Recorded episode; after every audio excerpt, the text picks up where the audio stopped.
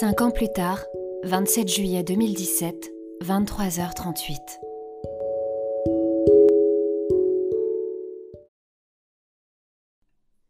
Clairement, ce vingt-sept juillet à vingt-trois heures trente-huit, je suis en train de baver sur mon oreiller. Mon réveil sonne à six heures quarante-cinq le lendemain car j'ai cours d'italien. J'ai prévu d'apprendre au réveil mes nouveaux mots de vocabulaire, à la dernière minute. J'adore ces cours à domicile matinaux, mais j'ai du mal à me remettre dans le mood de « apprends ta leçon pour la semaine prochaine ». C'était bon quand il y avait la carotte du bac, ça. Aujourd'hui, je ne veux que papoter en roulant les airs. Mon réveil sonne, et je n'ai finalement jamais attrapé mon carnet de vocabulaire. Quelque chose d'autre a attiré mon attention. Un message. Un message privé sur Facebook datant de la veille à vingt-trois heures trente-huit. Ou plutôt, une notification de message d'une personne inconnue. Secrètement, j'espère que ce soit un admirateur secret qui me déclare sa flamme et qui me propose qu'on parte sur la côte amalfitaine sans retour. Je clique, et là, premier constat, c'est une ado. Léa. Je raye l'option plan drague. Ce que je lis dans son message me fige instantanément. C'est juste une phrase pourtant. Neuf mots. Salut Émilie. Est-ce que ta maman s'appelle Martine ? Je me redresse en furie dans mon lit. Je sens mon estomac se contracter, et pour une fois, c'est pas par la faim. Je clique sur le profil de cette fille. Qui peut bien me parler de ma mère ? Elle n'est pas sur les réseaux sociaux et n'a pas masse d'amis. Et là, second choc. Le portrait de l'adolescente qui s'affiche sur mon téléphone n'est autre que le mien, avec dix ans de moins. Je parcours ces autres photos en me disant que c'est impossible, que je fantasme cette découverte, que je suis encore en train de faire un de ces rêves qu'on pense réels jusqu'à la déception du réveil. J'ai envie d'aller frapper chez tous mes voisins pour leur demander si je ressemble ou pas à cette fille. Je ne sais pas, je, je ne sais plus, je, je m'agite, je me lève, je me rassois, je lis en boucle son message comme pour en tirer des réponses entre les lettres. Mais pourquoi tout le monde dort à sept heures quarante-cinq ? L'horloge tourne et mon prof d'italien va débouler. Je n'ai jamais été dans cet état de ma vie. Il faut que je lui réponde. Je reste brève, par pudeur, ou par précaution du mot de trop. J'écris « Oui, c'est bien ça ». Et c'est tout. J'envoie des captures d'écran du message de Léa ainsi que sa photo à ma sœur, sans un mot. J'envoie la même chose à mes amis Dada et Clarence, puis cours ouvrir à Luca, mon prof d'italien. Les deux heures les plus longues de ma vie. J'ai laissé mon téléphone posé sur un meuble et je l'entends vibrer plusieurs fois.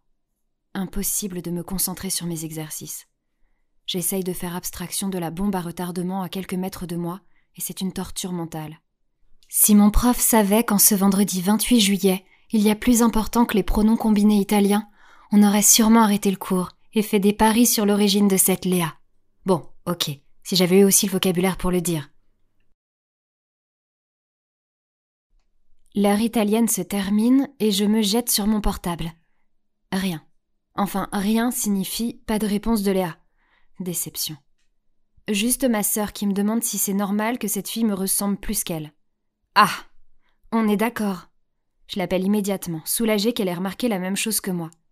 On s'affole en se disant que, si c'est ce à quoi l'on pense, eh ben c'est tout simplement impossible.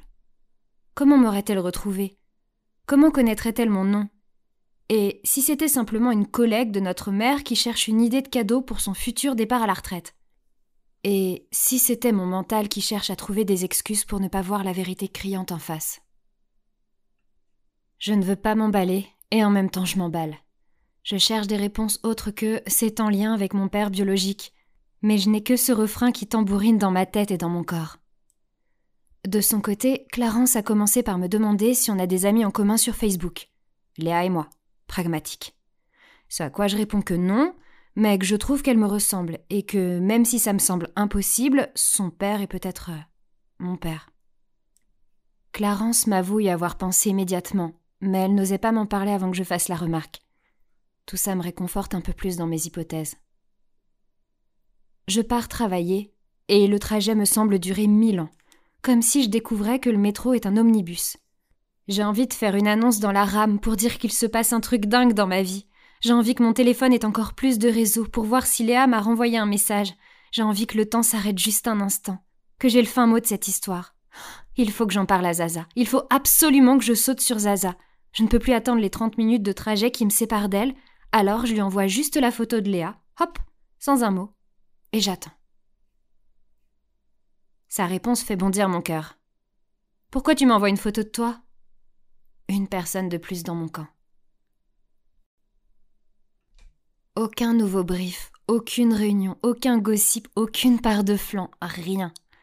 Rien ne pouvait être plus important ce vendredi que l'attente interminable de la réponse de Léa.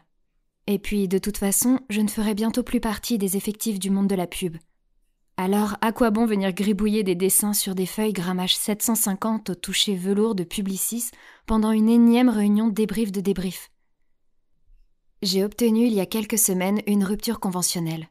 Je lâche tout. C D I, congé payé, C E, tablette graphique, machine à café écrasée de pommes de terre de la cantine. Je saute dans le vide pour me rapprocher de ce qui m'anime depuis toujours, être comédienne. Je veux ressentir plus fort au fond de moi. Je veux la liberté. Tout recommencer. Il y a sept ans que je travaille en tant que directrice artistique et il y a aussi sept ans que j'ai commencé le théâtre. Je me souviens de la première fois. J'avais traîné Dada et John à ce cours d'essai et le deal était « On ne s'inscrit pas, c'est trop cher ».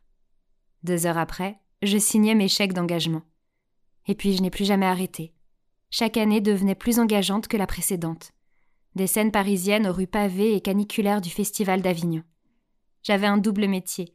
Celui du cœur et celui de la raison. Sept ans après, je choisis d'écouter mon cœur. Je quitte la pub. Je démarre une nouvelle vie dans l'inconnu. À midi, toujours rien. Je trépigne d'impatience.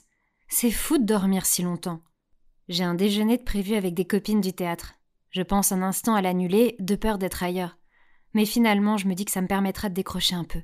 Et en plus, c'est au restaurant le cent seize. L'estomac l'emporte sur la raison. Jamais je ne rate une occasion de m'y régaler. Vanessa et Sophie sont des amies, mais pas assez proches pour être au courant de la partie de mon être manquante. Je ne peux donc pas leur parler de ma découverte matinale, même si clairement je n'attends que ça.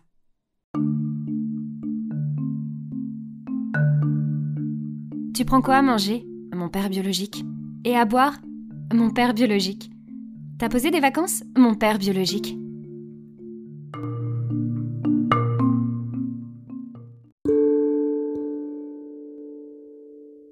Merci, merci beaucoup pour votre écoute. Et si ce podcast vous plaît, n'hésitez pas à en parler autour de vous et à mettre des petites étoiles pour le noter.